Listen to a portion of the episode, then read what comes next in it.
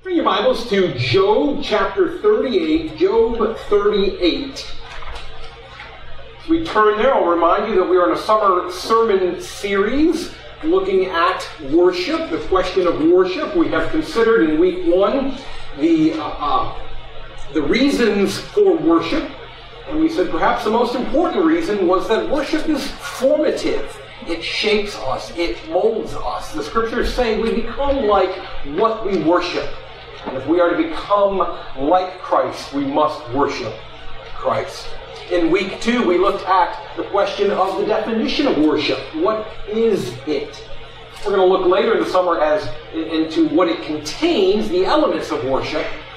But what is worship? We said worship was a time, a special time the church sets aside whereby our affections and actions we declare God's worth. By our affections and our actions, we declare God's worth. Last week we considered uh, who it is that ought to be worshipped. We focused in on how it must be the God of the Bible, the God who reveals himself in the pages of Scripture Father, Son, and Holy Spirit. That to worship a God who did not become Jesus of Nazareth, who did not take on flesh, is to worship no God at all. To worship a God apart from any consideration of the Holy Spirit is to worship no God at all. The true God is a triune God, and we must worship Him as He reveals Himself. This week, You'll notice if you are a note taker that the bulletin does not have its usual place for taking notes, nor is there any outline. And in fact, to be fair to you who are note takers, you'll see I have no notes up here. For the goal this week is not to be caught up in the minutiae, but rather to be impacted by the transcendent. To think about God as He reveals Himself I didn't realize some weeks ago when I was planning out the sermon series how much last week's and this week's sermons are tied together. They seemed back then from afar like two different sermons, and yet I realize now that really this is a continuation of what we considered last week. That we must reflect upon who God is and worship Him in light of who He is. And we're going to do that today by considering uh, uh God's uh, account of Himself as He reveals Himself to Job at the end of that book. Before we do so, let's ask his guidance in prayer. Lord, let us see you. Not as we would like you to be, not as we would form you, not as we would make you into our own image, not as the culture would have you be, not as our fallen hearts would, would wish you to be, but as you are. While we will consider only a small portion of your revelation this morning, let it strike us and fall upon us. For some of us, for the first time in a striking way. For some of us, to renew our proper understanding of who you are. Lord, by the power of your Spirit, let it be for all of us call to worship, to worship you and to know you, the only true God. We pray this in Christ's name. Amen. Job chapter 38, beginning there in verse 1. Then the Lord answered Job. I'm going to stop right there and say that is a striking statement. The Lord answered Job. What's going on there? What is up with that? Well, first of all, you may not be aware of it. Job is probably, we don't know for sure, but probably the oldest text of the scripture, the oldest book in the Bible. Whether or not we, believe it to be probably the first of all of the literature that we now have written down as the Bible. Not only is the book itself old, but when it occurred. We don't know. There's no dating references for sure in Job, but as we piece together different literature from the ancient world, it seems like Job fits a time probably right about the time of Abraham or maybe even a little before. This was a long time ago. In other words, it's a time when there was no Bible. It's a time when knowing God and talking to God was done in a way that was a little more direct than we do today. Just as God spoke with Cain in the aftermath of Abel's murder, just as God spoke in a direct way with Noah, just as God spoke in a direct way with the patriarchs Abraham, Isaac, and Jacob, so he interacted with Job in that same way. So we might look at that and say, well, God answered Job. Well, this was just the normal dialogue. This is how it happened. But you've got to understand the context. We're jumping in at chapter 38. You see, God is not answering Job in the sense of a normal dialogue, but rather it's the sense of giving an account to Job. Job has held God accountable and has demanded of God an explanation for what has happened. Most people are familiar, at least in broad strokes, with the life of Job, a man of phenomenal blessing in this life a wonderful family, 10 children that he thoroughly enjoyed. Unbelievable wealth. Back in chapter 1, the description of his wealth. He is a man of unbelievable uh, uh, uh, material goods in his day. But he loses all of that. His wealth is taken away from him. And he says, okay, I'll still praise God. That his children are taken away from him, they are killed. And he says, I will still praise God. That his health is attacked. And he says, okay, I will still praise God.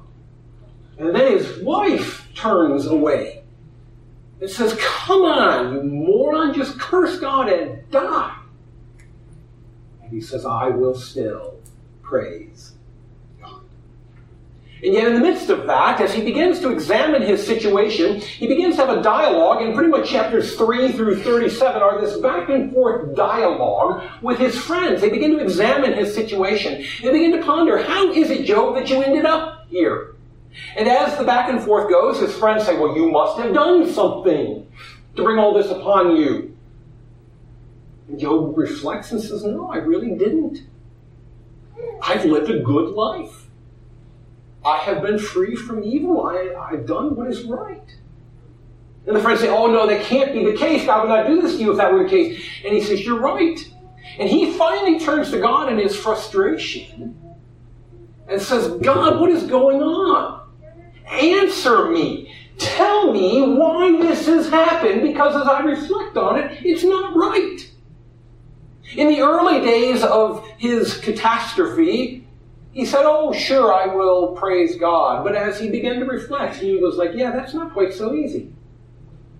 What has happened? And he demands of God an answer, an accountability. Now, we could say at this point, it would be tempting to go, Well, that's just, you know, uh, how incredibly prideful of him. Clearly, he did something wrong. Clearly, he was a sinful man, and there was something he did that, that caused all of this. But Job chapter 1, verse 1, God says of Job that he was upright and blameless. It's not Job's evaluation of himself. And in fact, what we know that Job doesn't what God reveals to us that he did not reveal to his servant Job was that all of this has come because God initiated it. God held up Job as this standard of faithfulness to Satan and said to Satan, Have you considered my servant Job? And Satan said, Well, of course Job loves you. Look how great, how blessed he is. You've been so nice to him. It's easy to love you in that situation. And God says, go ahead, take it all away from him. That's why all those things befell Job. He really hadn't done anything to bring those things upon himself. And he is frustrated. He is having a hard time with the catastrophe of his life. And he says, Explain to me, God, what has happened. That's the context of this opening line in chapter 38. Then the Lord answered Job. Let's keep reading. Then the Lord answered Job out of the whirlwind and said, Who is this that darkens counsel by words without knowledge? Dress for action like a man. I will question you. and you make it known to me. You want to ask me, Job? You want to hold me accountable? You want me to respond and answer you? How about we turn it around? But I ask you a few things, and then we'll see where the score stands. Where were you when I laid the foundation of the earth? Tell me if you have understanding. Who determined its measurements? Surely you know. Or who stretched the line upon it? On what were its bases sunk? Or who laid its cornerstone when the morning stars sang together and all the sons of God shouted for joy? And the tone is now set for what's going to happen over the next several pages, where we see God say to Job, Really? Really, you're going to hold me accountable? You think you understand how things are supposed to play out. You think that if catastrophe happened to you, it can only happen because something bad, you did something wrong, and it can only come as punishment. You understand how the world works. So show me, tell me how the world works. Explain to me how the world works, Job. We keep reading. Or who shut in the sea with doors? when it burst out from the womb, when I made clouds its garment in thick darkness, its swaddling band, and prescribed limits for it, and set bars and doors, and said, Thus far you shall you come and no further, and here shall your proud waves be stayed. You know, it's one thing, we stand at the, uh, the shore of the sea and we look at the ocean. Have you ever asked yourself, why is it the waters stay there? Why don't they just Leave. The earth is spinning. When things are spinning, they fly off. Why don't the waters just fly off the earth? Why do they stay point? You say, well, it's gravity, Pastor. Yes. And how does naming it help you understand it? Calling it gravity doesn't make it any clearer. It's still a mystery. You're telling me that the earth, there's this invisible force from the earth that reaches out, grabs the water, and pulls it? Oh, yeah, that clears it right up. Well, we understand today, Pastor, you know, gravity, masses, any, any object, any object with any amount of mass, it affects the space-time continuum and it warps it in such a way that other things fall. So, really? That's not clearer. That's more bizarre. That is weirder. That is more phenomenal that objects can affect space and time. It is the more we understand of these things, the more amazing they become, not less so.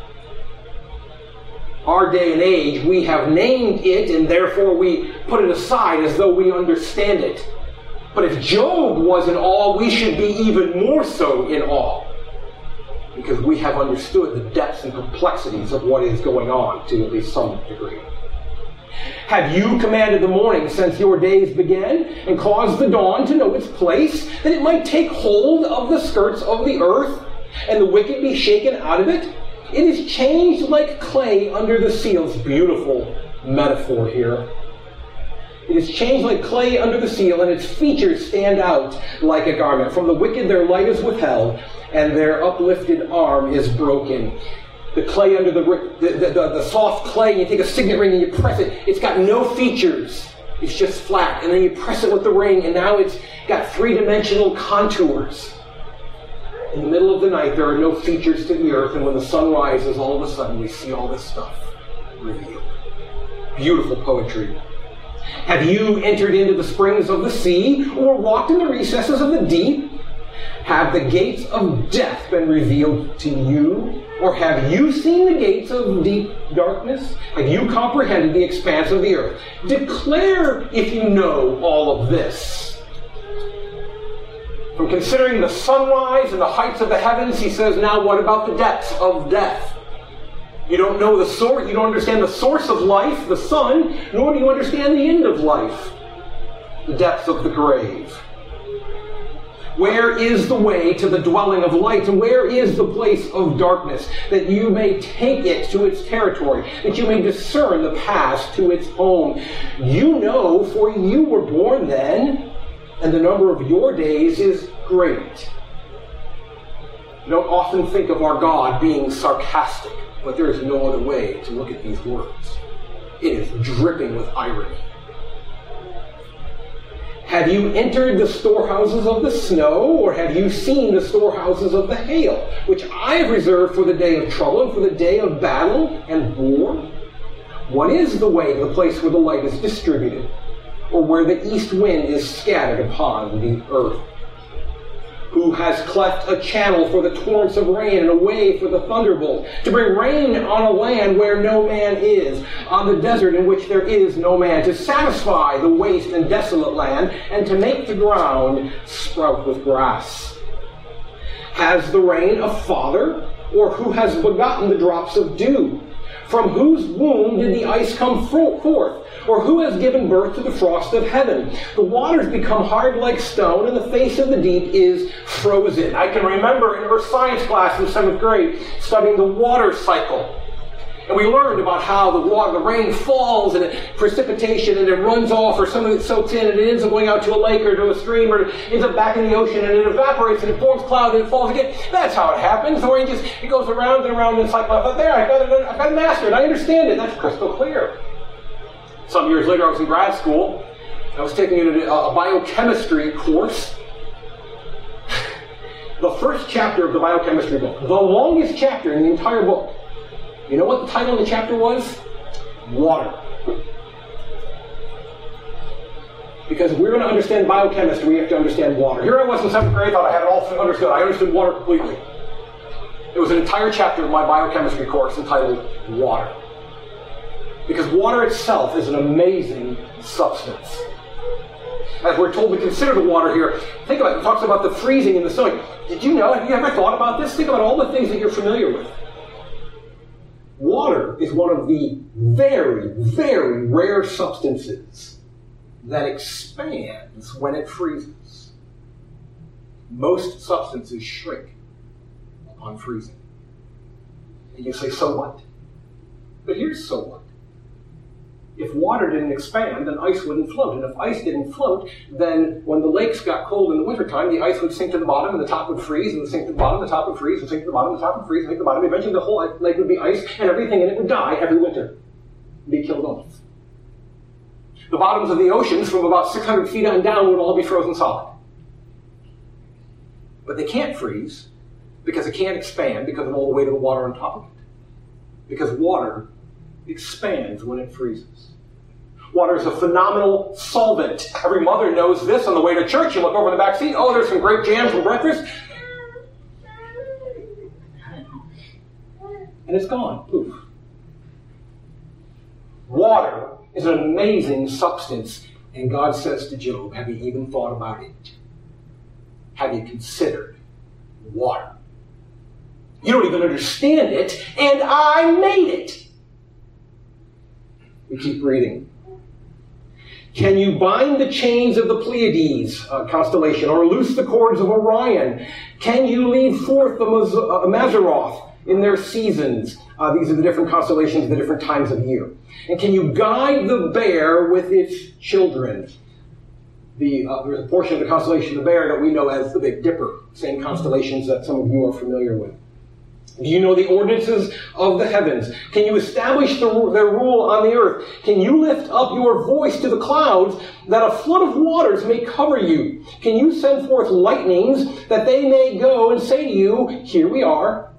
Who has put wisdom in the inward parts or given understanding to the mind? Who can number the clouds by wisdom or who can tilt the water, uh, uh, the water skins of the heavens when the dust runs into a mass and the clods stick fast together?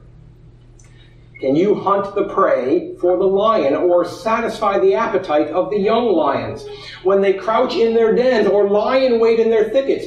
Who provides for the raven its prey when its young ones cry to God for help and wander about for lack of food? I think my English teacher in high school might have consider this to be, at least if we stop here, to consider this to be a little uh, uh, uh, uh, shotgun approach. It's kind of here and then here. It's the heavens and then the waters and the deeps and the animals and over here. And yet that's the point. This is not bad structuring. This is not that the author of Job failed to make an outline and then gather like thoughts in order. The point is just the opposite. It's to overwhelm the reader with God's uh, uh, power and strength Job has no sooner considered the waves of the seashore than God says, I'm a busy man. I've got other things. No, he's not a man, I'm a busy person. I've got other things to do. We can't just stand here by the seashore. Have you considered the lion or the constellations or this or that or the other thing? You think it's easy, Job? There's a lot, and you must be overwhelmed by it far from being a flaw in the literature, it serves its purpose beautifully to overwhelm us, to have us going from here to there to there to there. Our brains can't keep up. We keep reading. Do you know when the mountain goat gives birth? Do you observe the calving of the does? Can you number the months that they fulfill? Or do you know the time when they give birth? When they crouch, bring forth their offspring, and are delivered of their young. Their young ones become strong. They grow up in the open. They go out and do not return to them. The very idea of growth and development is amazing. That a fawn so help I don't know if you've ever seen a new newborn fawn. I got one time in the wild to see a brand new born fawn. Still glossy, shaky leg, mom still licking it clean just a few months later, the thing is running, I guess, running like a deer, for lack of a better term. Running all, and then it's just a few months after that, boom, it's out on its own. To go from that sort of dependence and weakness to being, to being a functional adult deer. It's an amazing thing. Who has let the, who has let the wild donkey go free? Who has loosed the bonds of the swift donkey? To whom I have given the arid plain for his home, and the salt land for his dwelling place. He scorns the tumult of the city. He hears not the shouts of the driver. He ranges the mountains as his pasture, and he searches after every green thing. Is the wild ox willing to serve you? Will you spend the night? Will he spend the night at your manger? Can you bind him in the furrow with ropes, or will he uh, harrow the valleys after you? Will you depend on him because his strength is great, and will you leave to him your labor? Do you have faith in him that he will return your grain and gather it to your threshing floor? In short, the answer to all of this is no, no, no, and no. Sure, you've tamed some beast, mankind. Sure, Job, you can have a team of oxen that pulls your plow and harvest your crops.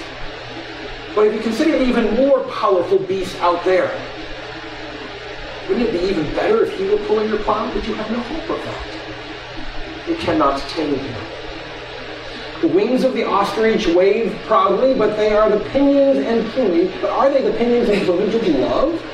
For she leaves her eggs in the earth and lets them be uh, uh, warmed on the ground, forgetting that a foot may crush them, and that the wild beast may trample them. She deals cruelly with her young, as if they were not hers. Though her labor be in vain, yet she has no fear, because God has made her forget wisdom, and given her no share in understanding. When she rouses herself to flee, she laughs at the horse, and at, at his rider. The ostrich may not be the best caretaker, but God takes care of her young so that there is another generation of ostriches. But he did endow her with glory. He did endow her with something amazing. Look at her speed. And speaking of horses, verse uh, uh, uh, 19. Do you give the horse his might? Do you clothe his neck with a, with a mane? Do you make him leap like the locust? His majestic snorting is terrifying. He prays in the valley and exalts, paws in the valley and exalts in his strength. He goes out to meet the weapons. He laughs at fear and is not dismayed. He does not turn back from the sword. Upon him rattle the quiver, the flashing spear, and the javelin. With fierceness and rage he swallows the ground. He cannot stand still at the sound of the trumpet. When the trumpet sounds, he says, Aha! He smells the battle from afar, the thunder of the captains and their shouting. And we would say, oh, but we've overcome that. We've put an end to the war horse. We've built tanks and jeeps and other vehicles, mechanized war. Just ask the Poles how their horses worked out against Hitler's tanks in September of 39. But does that make God any less amazing? For did we create iron and give it the qualities that we gave it? Did we make iron something that was so plentiful and readily available in the earth that it could be smelted so easily, that it could be shaped and formed, that in one sense it's easy to work with, and in another sense it's incredibly hard and durable? Or do we create bauxite and makes it plentiful upon the earth, out of which uh, aluminum might be smelted, so that lightweight, strong crafts like airplanes and jets could be formed? We have figured out and exploited their properties. We did not give them their properties. We did not endow these things with their qualities. The fact that we have transcended the warhorse does not make God's point invalid. And we keep reading. Is it by your understanding that the hawk soars and spreads his wings toward the south? Is it at your command that the eagle mounts up and makes his nest on high? On the rock he dwells and makes his home, upon the rocky crag and stronghold. From there he spies out the prey. His eyes behold it from afar. His young ones suck up blood, and where the slain are, there he is. And the Lord said to Job, Shall a fault finder contend with the Almighty? He who argues with God, let him answer it. You've asked for an account from me, Job. I've responded. What have you to say now? Then Job answered the Lord and said, Behold, I am of small account. What shall I answer you? I lay my hand on my mouth. I have spoken once and I will not answer twice, but I will proceed no further. And at this point, many of you are feeling like Job. We get the point. Enough. We don't need to read on any further. But Job was a righteous man. Job was an upright man. Job was a man who shunned evil and pursued God. Would any one of us look in the mirror and say we are on the level of Job, humanly speaking? God says, you only have begun to scratch the surface of who I am. You are not yet sufficiently overwhelmed by my godness. But he continues.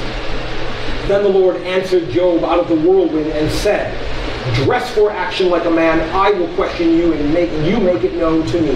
Will you even put me in the wrong? Will you condemn me that you may uh, be in the right? Have you an arm like God and can you thunder with a voice like his? Adorn yourself with majesty and dignity. Clothe, clothe yourself with glory and splendor pour out the overflowings of your anger and look on everyone who is proud and abase him. Look on everyone who is proud and bring him low and tread down the wicked where they stand. Hide them all in the dust together. Bind their faces in the world below. And then I will acknowledge to you that your own right hand can save you. Do we see the change here? God says to Job, if you're that great, if you're going to hold me accountable, how about you hold your fellow man accountable? Have you dealt with the wickedness upon the earth? You're worried about whether or not I've done what is right. How about your neighbor? Can you hold him to account? How dare you come into my heaven and expect that I should answer you? When you've taken care of all the problems on the world, maybe then I will think about turning over to you the problems of the universe and its maintenance and its supervision and superintendence. Behold the behemoth, which I made as I made you. He eats grass like an ox. Behold his strength in his loins and his power in the muscles of his belly. He makes his tail stiff like a cedar. The sinews of his thighs are knit together. His bones are tubes of bronze. His limbs like bar, bars of iron. He is the first of the works of God. Let him who made him bring near his sword. For the mountains yield food for him, where all the wild beasts play. Under the locust plants he lies, in the shelter of the of the reeds and in the marsh. For his shade, for his shade the lotus trees cover him. The willows are the brook. So, uh, uh, I'm sorry, the willows of the brook surround him. Behold, if the river is, river is turbulent, he is not frightened. He is confident, though Jordan rushes against his mouth. Can one take him by his eyes or pierce his nose with a snare? We're not certain exactly uh, what, what behemoth is. The description sounds an awful lot like one of the, uh, the, the, great uh, uh herbivorous uh, dinosaurs.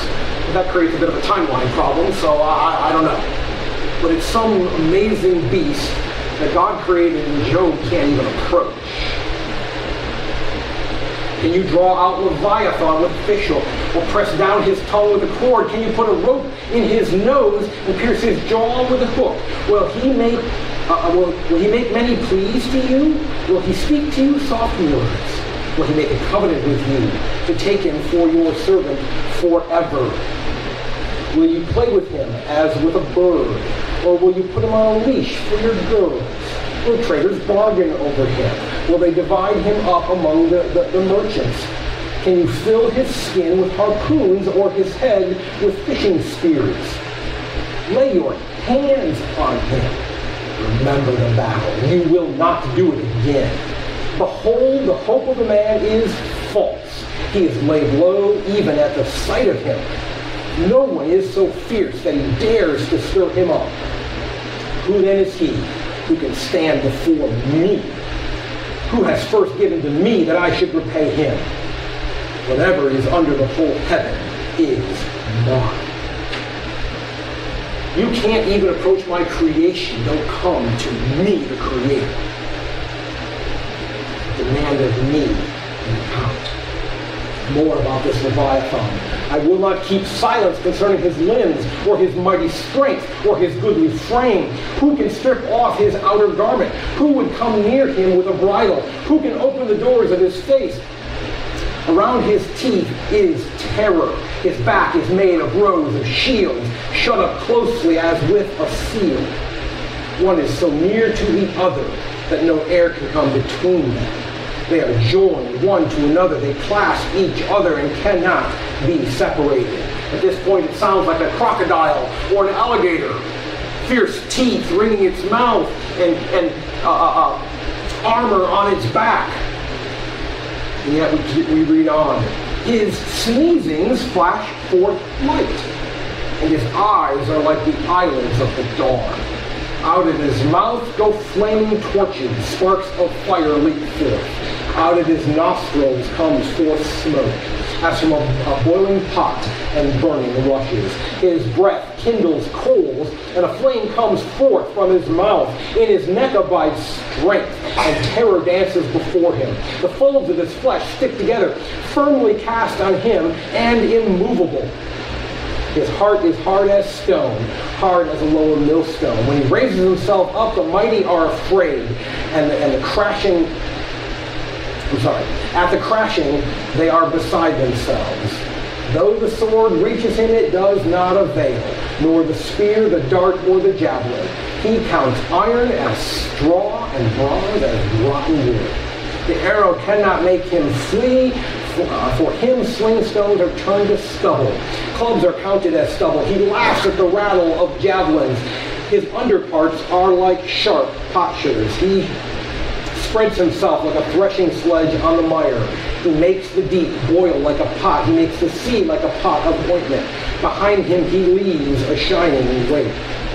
One would think the deep to be white-haired. On earth there is not his like. A creature without fear. He sees everything that is high. He is king over all the sons of pride. Creations of God transcend even things that we can imagine. I think it's stunning that widespread cultures like the Chinese and the Germans and the Anglo-Saxons and the Norsemen all have a tradition of a fire-breathing reptile. Maybe it existed. Sure sounds like a dragon to me right here. And how do we know from a mere fossil?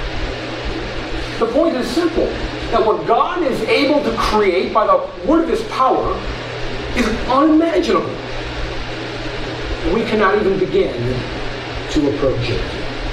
Then Job answered the Lord and said, I know that you can do all things, that no purpose of yours can be thwarted.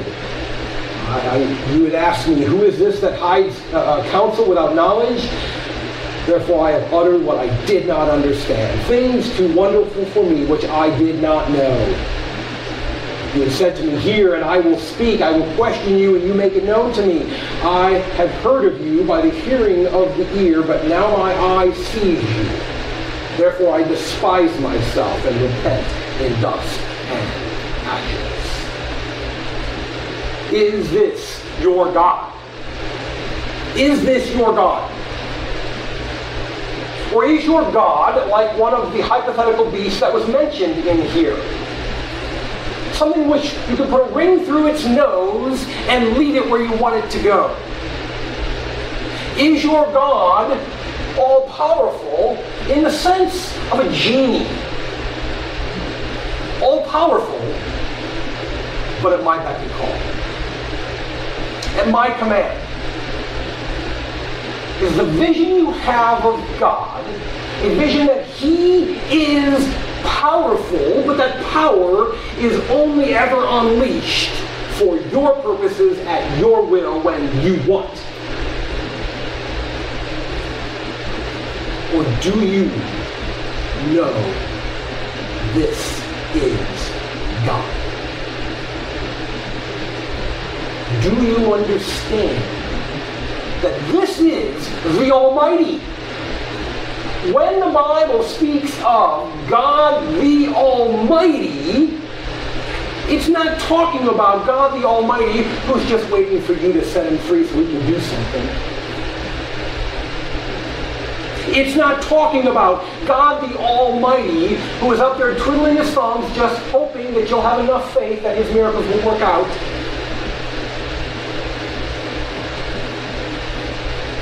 He points to the creatures on the earth and says to Job, you can't tame them.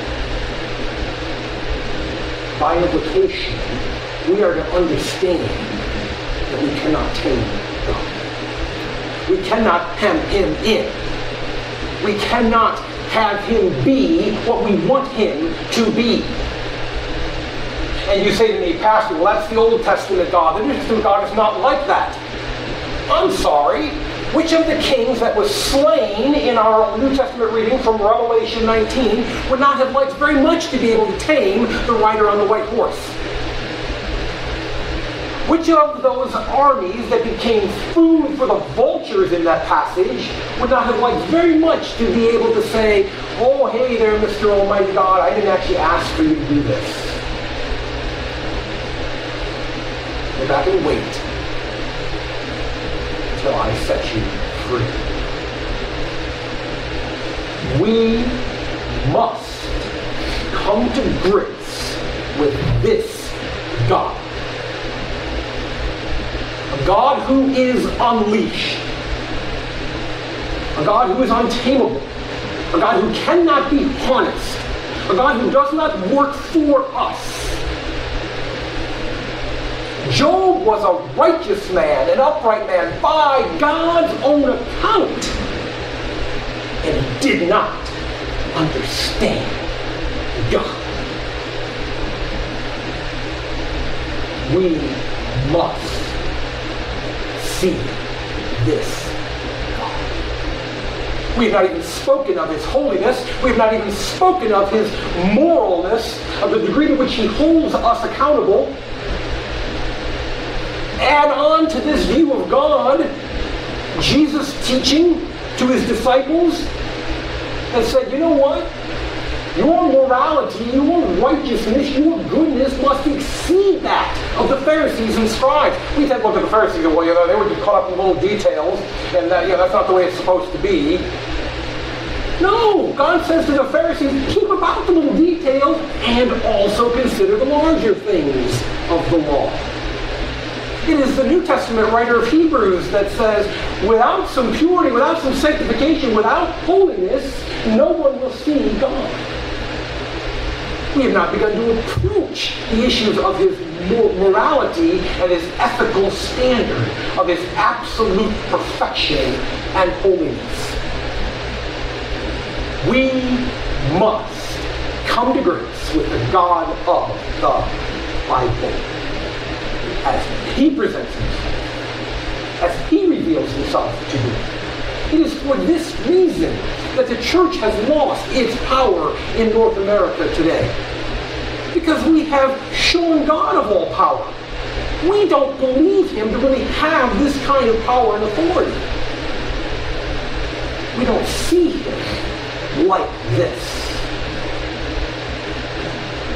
Until we do, we will be of no account in this world. Have no effect. Make no difference. At this point, I racked in my brain this week as I was thinking about this. I can come up with only three possible responses at this point. When we see a God who is this awesome, who is this fearsome, who is this terrible, who is this mighty, who is this holy, who is this transcendent, who is this superior, there are only three possible responses that I can think of. Maybe you come up with another. The first is this, just to be dismissive of it. That's not really what God is like. God's not really like that. And to a degree, we can be forgiven for some of that because we have neutered God, even in our churches, how much more so in our culture. He's just the big guy upstairs, the boss man. No, he's not. If this is not God in your mind and heart, if this is not who you worship, if this is not who you see, my dear friend, I'm afraid you aren't worshiping the true God. Don't care what you call yourself. You can put the label Christian on it. But this is the God of the Bible.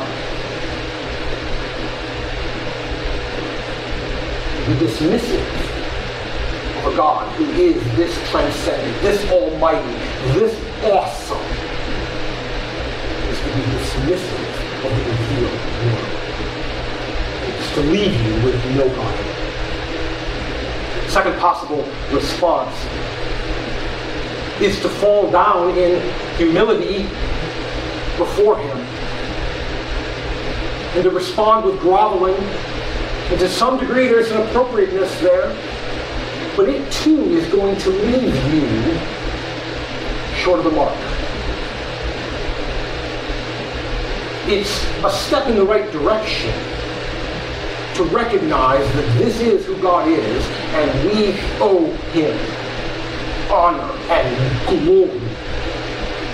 We owe him blessings due his name. We owe him attributions of what he is. But merely in our groveling, merely in our humility, we will not get. So what is the third option? Some of you have already gotten there. Some of you are already smiling, I praise God for that. For you recognize this same God made a way. Opened up path. Provided a conduit. Provided a covering. Provided a way by which we might be sheltered is. You see, if we don't understand who God is and his transcendent power, then we are gutted the amazing grace of the gospel. We cannot fully appreciate Jesus and what he has done and who he is if we don't fully appreciate God's godness. If our God is not transcendent, then his becoming one of us isn't that big of a deal. If our God is not perfect in holiness, then his taking on sin isn't all that shocking. If our God is not almighty and fierce in his anger, and that anger being turned away at the cross, isn't that big a deal? We must see God for God so that we can see. All so that we can understand the richness of all that we have. Next time when we come back and gather to continue this, uh, this series on worship, we're going to look at the second half of that. We have said this morning we must praise and worship God simply for the fact that He is God. But we will look next time at the fact that we get to praise and worship Him because He is our Savior. He is our Redeemer. He is the one who picks Job up off the ground. But you and me and make us stand. Lord, forgive us for not seeing you as you really are. Forgive us for just making you small, making you insignificant, inconsequential, unimportant. Let us, through the revelation to Job, through the whole of the scriptures, through all the different ways that you tell us and show us, let us see you for who you are. Let us worship because of that. Let us rejoice in light of that. Let us have before us a rightful, appropriate fear that is immediately tempered with the mercy of Christ. We praise this. Pray, pray this in his name.